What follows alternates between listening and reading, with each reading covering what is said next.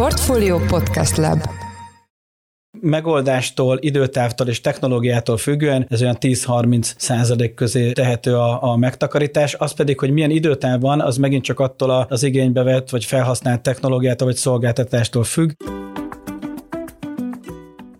Ez a Portfolio Business Podcast új adása, mely az EON Hungária csoport támogatásával jelenik meg. Az elmúlt időszakban jelentősen növekedtek az energiaköltségek, ennek megfelelően egyre inkább fókuszba kerül, hogy miképpen lehet strukturálisan csökkenteni az energiafelhasználás mértékét, az viszont egyáltalán nem egyértelmű, hogy hol kell egy ilyen folyamatot elkezdeni. A témával kapcsolatban itt van velünk Tóth Zoltán, az EON Hungária csoport egyedi ügyfél és települési megoldások értékesítési vezetője. Jó napot kívánok, üdvözlöm a műsorban. Jó napot kívánok! Az első kérdésem az, hogy az elmúlt időszak piaci folyamatai azok hogyan változtatták meg az alternatív energiapiacot? Leginkább annyiban változtatták meg ezt a piacot, hogy a már korábban értem ez alatt két-három-négy évvel ezelőtt elindított folyamatok, vagy elindult folyamatokat leginkább felgyorsították. A fenntartható szemléletmód, a naperőművek, a megújuló energia használatba vétele, ez mind-mind már egy a piacon jelenlévő termékek, szolgáltatások voltak, illetve ügyféloldali igényként is megjelentek. Ezeket a tendenciákat gyorsította fel az elmúlt időszak energiahelyzete. Itt, hogyha egy cég szeretné csökkenteni az energiaszámláját, akkor ugye szóba jön a, a hatékonyság növelés, a spórolás, a fejlesztés. Miben van most önök szerint a, a legnagyobb potenciál a nagyfogyasztók számára, hogyha csökkenteni szeretnék az energiaszámláikat? Hát erre az a vicc jut eszembe, ez a mennyi 30, mi 30, mi mennyi. Leginkább attól függ ugye, hogy milyen cégről és milyen piaci szituációról beszélünk. Ugye azt kell látni, hogy a nagyfogyasztók ebben az értelemben energia szempontjából leginkább a elsősorban elsősorban autóipari, de nem kizárólagosan autóipari gyártó cégek, akik nagy energia felhasználnak. A másik ilyen piaci alszegmens pedig az ingatlan üzemeltetők, irodaház üzemeltető, facility management cégek, hiszen az ő költségszerkezetükben az energiaköltség egy jelentős tételt képviselnek. Elindulni pedig azt gondolom ott érdemes, hogy meg kell nézni, hogy az adott cégnek mi a szándéka. A jelenlegi piaci környezetben felértékelődött az energiafüggetlenségnek, az önállóságnak, a helyben megtermelt és előállított energiának a jelentősége, magyarul az a fajta tervezhetőség, amit mondjuk a, a, akár a megújulók, akár a fenntartható energia tud adni. Tehát, hogyha ebből indulunk hogy ez a legfontosabb driver jelenleg a piacnak, akkor azt kell, hogy mondjam, hogy a nagyfogyasztók számára azt kell megvizsgálni, hogy ezt a célt, hogy tervezhető, fenntartható, ugyanakkor költséghatékony megoldást tudjanak választani, végig kell venni minden esetőséget, legyen ez akár megújuló energiatermelésre vonatkozóan, energiahatékonyságra vonatkozóan, vagy ellátásbiztonságot illetően. Jó, itt ugye említett két szektort, az autóipari beszállítókat, illetve az autóiparban dolgozókat, és az ilyen facility menedzsereket, vagy hát az ilyen irodai piacot. Mik a különbségek, ezt hogy lehetne szemléltetni? Inkább azzal kezdeném, hogy mi a közös halmaz. A közös halmaz a nagy energiafelvétel. A különbség az, hogy mire fordítják ezt az energiát. Ugye egy autóipari vagy akár élelmiszeripar gyártó cég is leginkább a technológiájához használja az energiát, valamilyen termék előállításához használja fel az energiát, és kisebb mértékben értelmesen az irodaépületek fűtésére, hűtésére, stb. Egy ingatlanos cégnél, illetve egy irodaház üzemeltetőjénél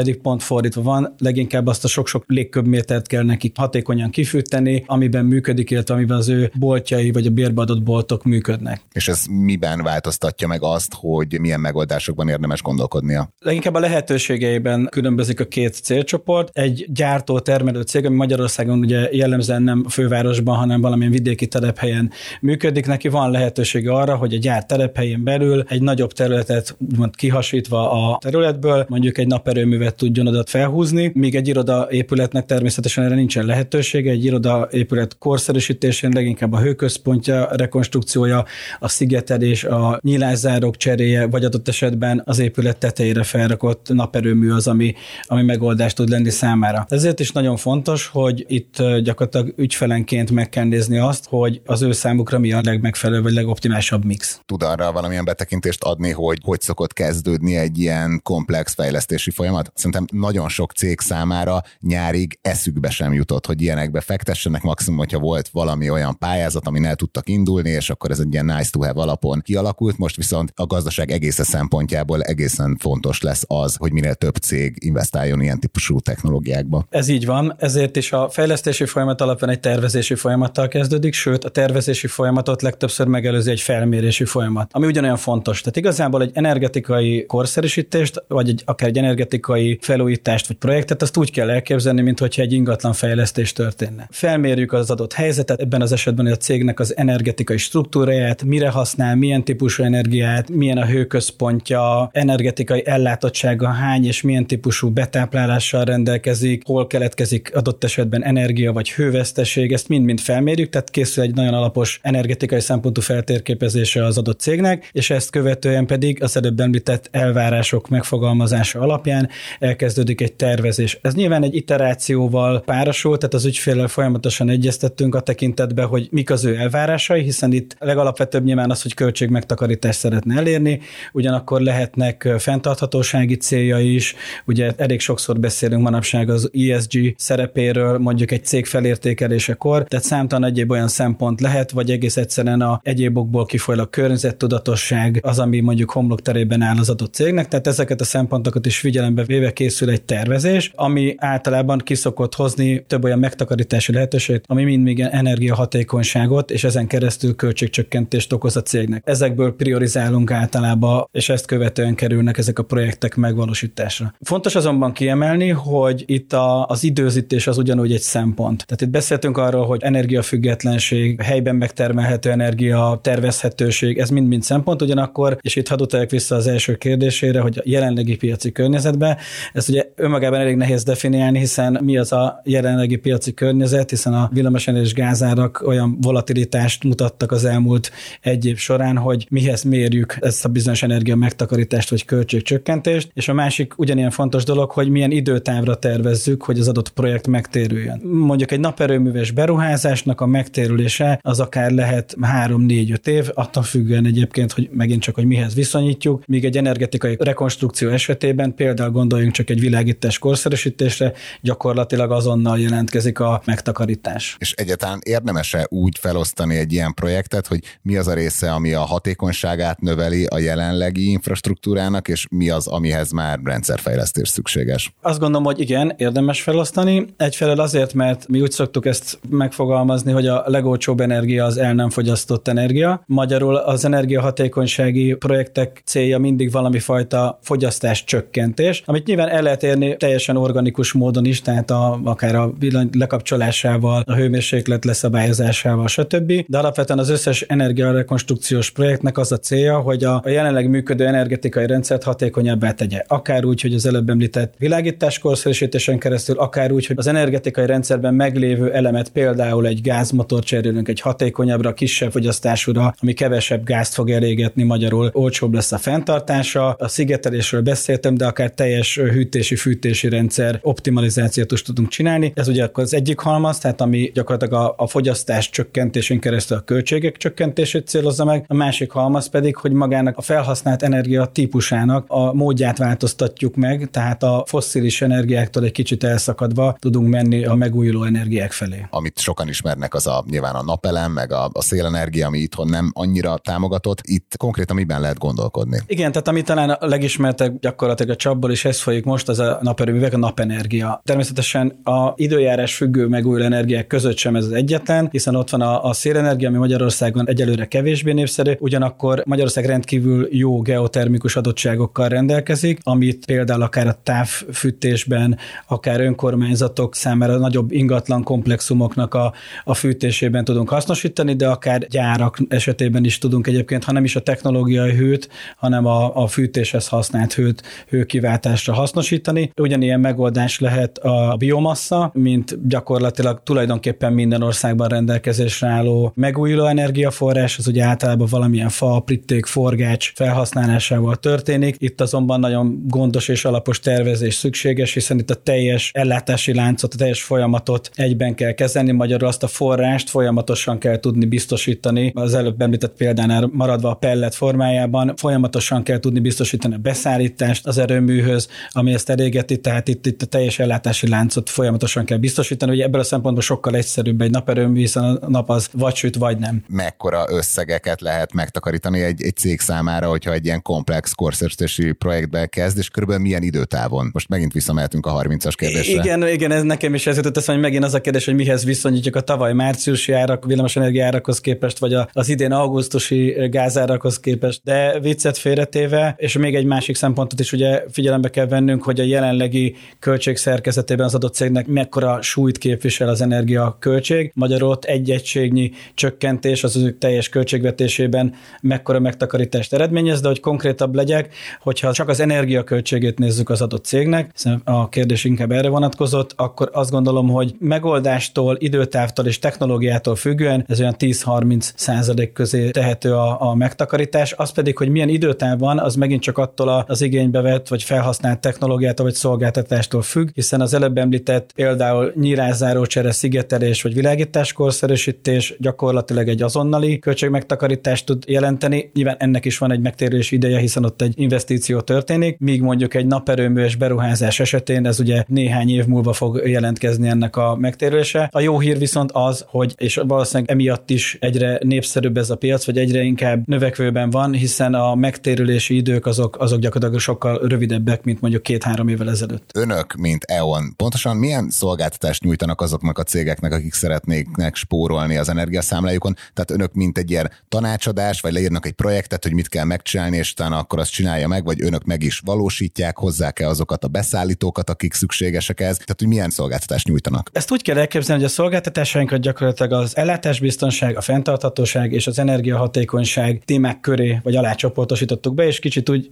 érdemes elképzelni, hogy ez alatt vannak különböző legószerűen összerakható megoldások, szolgáltatások. Ugye a fenntarthatóság témakörébe tartoznak leginkább a megújuló energiaprojektek, azok a projektek, amik a zéró emisszió, vagy legalábbis a CO2 redukció irányába hatnak. Az energiahatékonyság alá olyan megoldások tartoznak, amik energiaköltség csökkentést, azonnali vagy később jelentkező energiaköltség csökkentést eredményeznek. Az ellátás biztonságról még kevesebb szó esett, ez pedig azt célozza, hogy azoknál a elsősorban termelő gyártó cégeknél, ahol az energiaellátás folyamatossága egy kritikus tényező, gondoljunk itt mondjuk egy diszkrét gyártást folytató gyárra, ahol egy-egy nagyon minimális feszültség ingadozás vagy feszültség kiesési problémát okozhat egy teljesen automata gyártósor esetében, hiszen ilyenkor annak az automata újra kell indulni, ez néhány percet igénybe vesz, ami által ugye termeléskiesés fog megtörténni. Tehát ezt a fajta energiaellátás biztonságot is tudjuk garantálni a szolgáltatásainkon keresztül. Ne felejtsük el, hogy az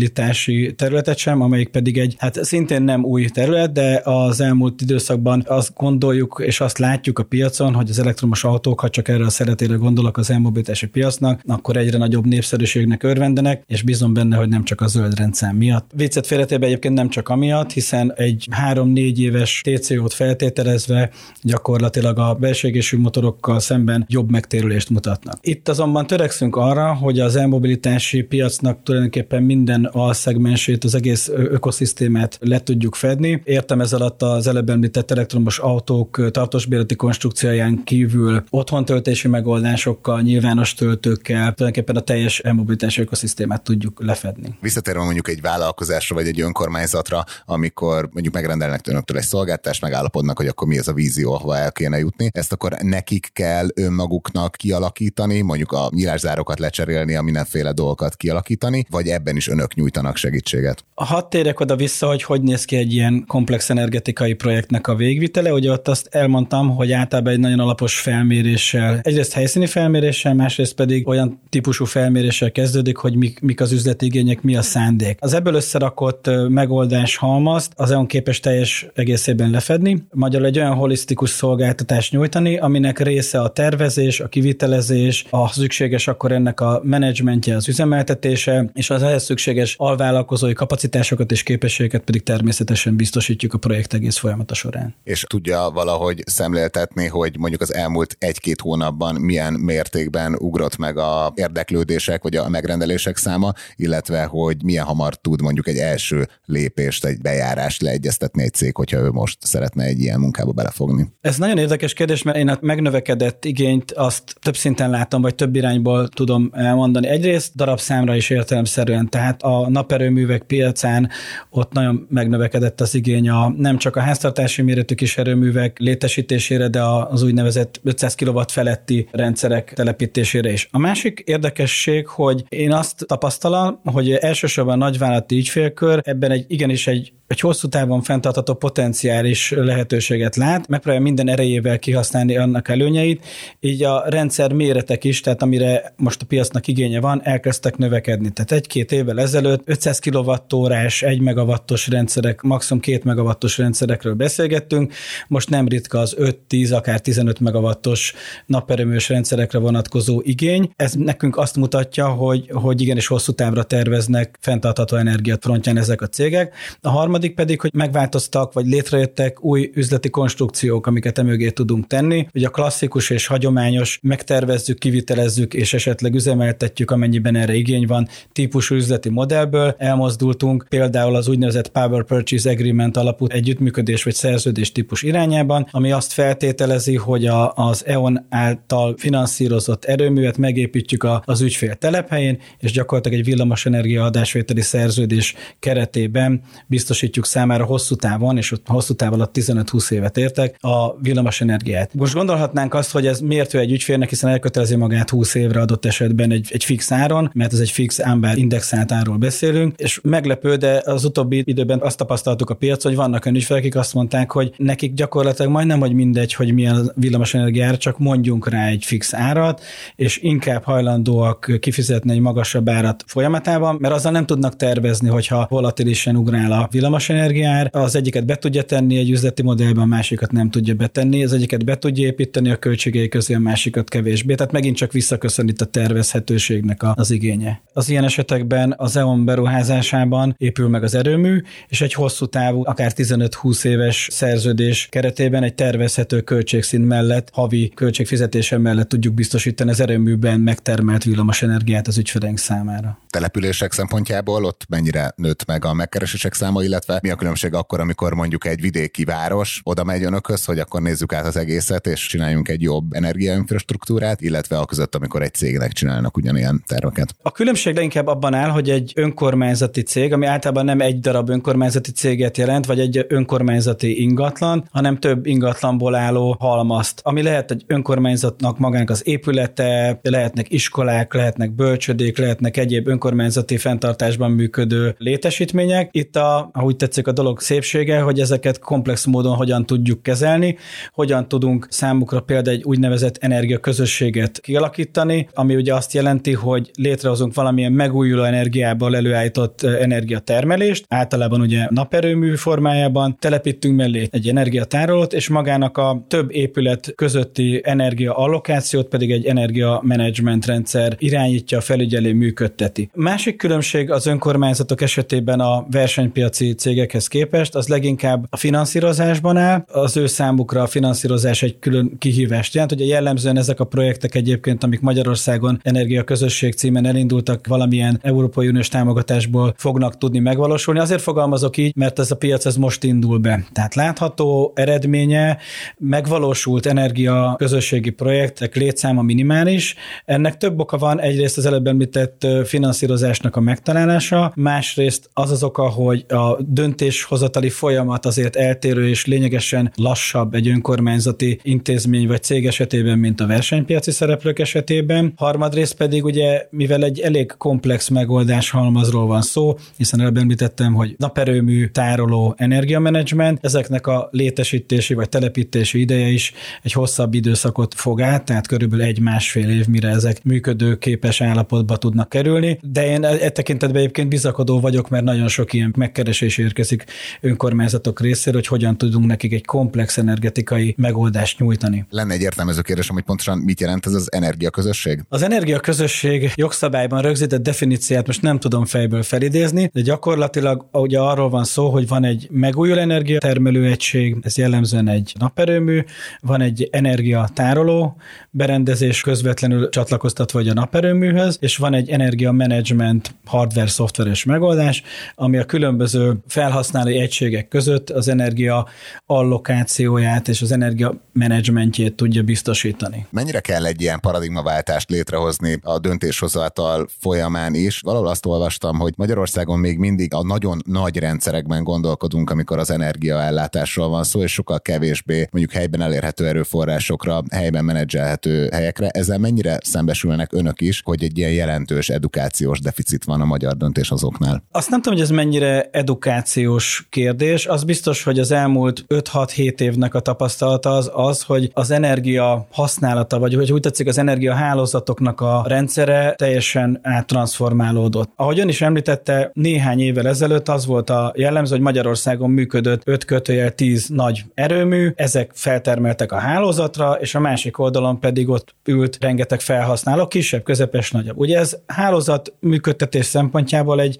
relatíve könnyebb eset, hiszen tervezhető volt mind a termelési oldal, mind a fogyasztói oldal. Ugye a megújuló energiatermelő berendezések elterjedésével ez felbomlott. Tehát ugye manapság egy cég képes arra, hogy ne csak energiafogyasztóként lépjen fel ebbe a rendszerbe, hanem energiatermelőként is. Ami ugye egy érdekes helyzetet teremt, hiszen a, a hálózatot és ezen keresztül a hálózati egyensúlyt, ezt folyamatosan befolyásolja, úgy tetszik rángatja, hiszen amikor süt a nap, akkor éppen nem fogyaszt a hálózatról, de amikor nem süt a nap, akkor a hálózatról kénytelen vételezni villamos energiát például, akkor pedig abban az irányba rángatja meg. Tehát, hogy a teljesen mértékben átalakult, és ugye ezért egy kicsit az elmúlt években nehezebbé vált a hálózatok működtetésének a tervezhetősége. Most megint egy ilyen általánosabb kérdést szeretnék feltenni, amit persze sok szempontból meg lehet vizsgálni, de hogy mik a legnagyobb buktatói egy ilyen energetikai korszerűsítési folyamatnak? A legnagyobb buktatói az, hogyha valaki ettől azonnali csodát vár. És miért mondom ezt? Egyrészt azért, mert akkor biztos, hogy nem azt kapja, másrészt pedig ez egy relatíve hosszú folyamat, és alapos feltérképezést, alapos auditot igényel, ha úgy tetszik az ügyfél oldalán, annak megtalálása érdekében, hogy megtaláljuk a számára azt az optimális energetikai megoldást, ami neki szükséges. Magyarul, hogyha ennek tervezése során, akár méretezésben, akár a választott technológiai megoldásban hibát ejtünk, akkor nem azt fogja kapni az ügyfél, amire számított, ráadásul nem olyan időtávban fog ez mondjuk megtérülni számára, mint amivel tervezett. Ugye már korábban beszéltünk erről, hogy nagyobb rendszerek, helyi rendszerek, itt miért fontos magának a termelésnek és a felhasználásnak az összehangolása? A villamos energiánál maradva, ugye a villamos energia rendszerek adott mérlegkörön belül úgy működik, hogy folyamatosan egyensúlyba kell lennie. Elnézést, én nem fizikus vagyok, hanem közgazdász, de alapvetően ennek fizikai háttere van, mégpedig az, hogy az energia, a villamos energia ideig óráig tárolható, hosszabb távon nem. Magyarul azt az egyensúlyt egy adott mérlegkörön belül folyamatosan fent kell tartani, amit a termelés és a fogyasztás adott időpillanatban biztosít. Mit lehet csinálni? Ugye az eddigi tapasztalat az, vagy az eddigi megoldás erre az volt, hogy azokban az időszakokban, amikor a fogyasztás valamilyen célból megugrott, akkor ugye a termelést hozzá kellett igazítani, magyarul be kellett kapcsolni olyan termelőberendezéseket a hálózatba, amik ezt az egyensúlyt újból helyre tudták állítani. Az elmúlt időszakban azonban olyan megoldások is piacra kerültek, és mi is foglalkozunk ilyen megoldásokkal, amik azt feltételezik, hogy ahhoz, hogy az egyensúly létrejöjjön, ne a termelést kezdjük el fokozni a fogyasztás szintjére,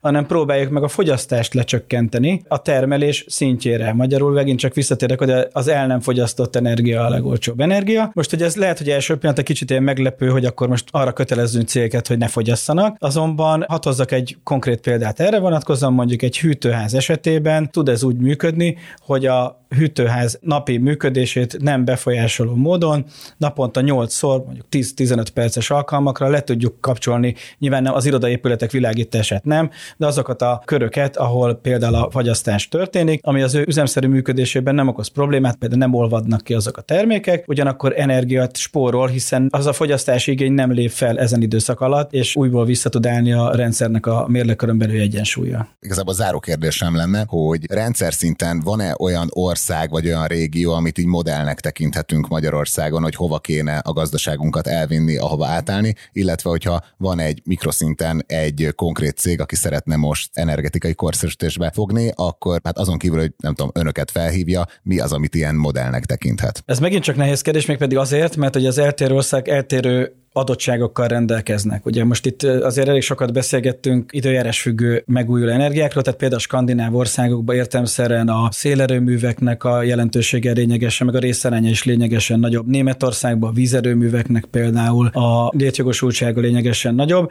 de talán azt gondolom, hogy ha így Magyarországhoz hasonló képességű országot kéne már energetikai szempontból, vagy megújuló energetikai szempontból nézni, akkor nézhetjük talán Ausztriát, vagy egy szomszédos országokat. Azokhoz képest én azt gondolom, hogy nem állunk rosszul, és akkor ugye megint csak még egy szempontot hadd hozzak be, hogy mondjuk a naperőmök esetében mennyit süt a nap. Tehát mondjuk Horvátország e tekintetben lényegesen jobb fajlagosan tud számolni, mint mi, de mondjuk tőlünk északabbra lévő országok, Csehország, Lengyelország meg egy rosszabbal. Tehát, hogy nagyon nehéz benchmarkolni bármelyik országgal, de azt gondolom talán így Ausztria az, ahol lehet. És a, a másik, amit ebből érdemes szerintem, ha már Ausztriát itt szóba hoztuk, elvinni, hogy komplex módon kell erre a megújuló energia piacra és a megújuló energia használatára és a fenntarthatóságra gondolni. Tehát azokat, amiket az előbb említettünk, termékek, szolgáltatások, megoldások, technológia, ezeket mindig egyfajta mixben érdemes kezelni, és az adott cégre vonatkozóan. Tehát az egyiknek az lesz a jobb, hogy geotermikus hővel fűt, mert arra van lehetőség, a másiknak van nagyobb területe, ott érdemes egy nagyobb naperőmű parkot építeni, a harmadikhoz közel van egy erdő, ahonnét tudja biztosítani a biomasszához szükséges pelletet, és így tovább. Más szempontból pedig a cégek energetikai rendszerei sem hasonló, vagy azonos szinten vannak, ami az állapotokat illeti. Ez az egyik korszerűbb, a másik kevésbé korszerűbb, de hogyha például csak egy bevásárló központra vagy egy plázára gondolunk, ott is vannak régebbi építésűek, vagy vannak újabbak. Most nyilván egy újabb már sokkal korszerűbb technológiák beépítésével jött létre, mint egy réginél, tehát egy régi esetében sokkal nagyobb hatásfokot lehet elérni, és hatékonyságnövelést lehet elérni. Magyarán akkor eljutottunk ahhoz az alapigazsághoz, hogy forduljunk szakemberhez. Így van, és ahogy a kérdés második felé is válaszoljak, nincs más dolga az ügyfeleknek, mint hogy megkeressenek minket. Nagyon szépen köszönjük ebben a műsorban. Tóth Zoltán, az EON Hungária csoport egyedi ügyfél és települési megoldások értékesítési vezetője volt a vendégünk. Köszönjük szépen, hogy itt volt a műsorban. Köszönöm szépen is. Ha tetszett az adás, akkor iratkozzatok fel a podcast csatornáinkra, a Portfolio heti podcastjére, a Business Podcast csatornára és a napi hírelemző podcastünkre, a Portfolio checklistre. Én Forrás Dávid voltam a Portfolio Podcast Lab szerkesztője. Új adással hamarosan jelentkezünk, addig is minden jót kívánunk. Sziasztok!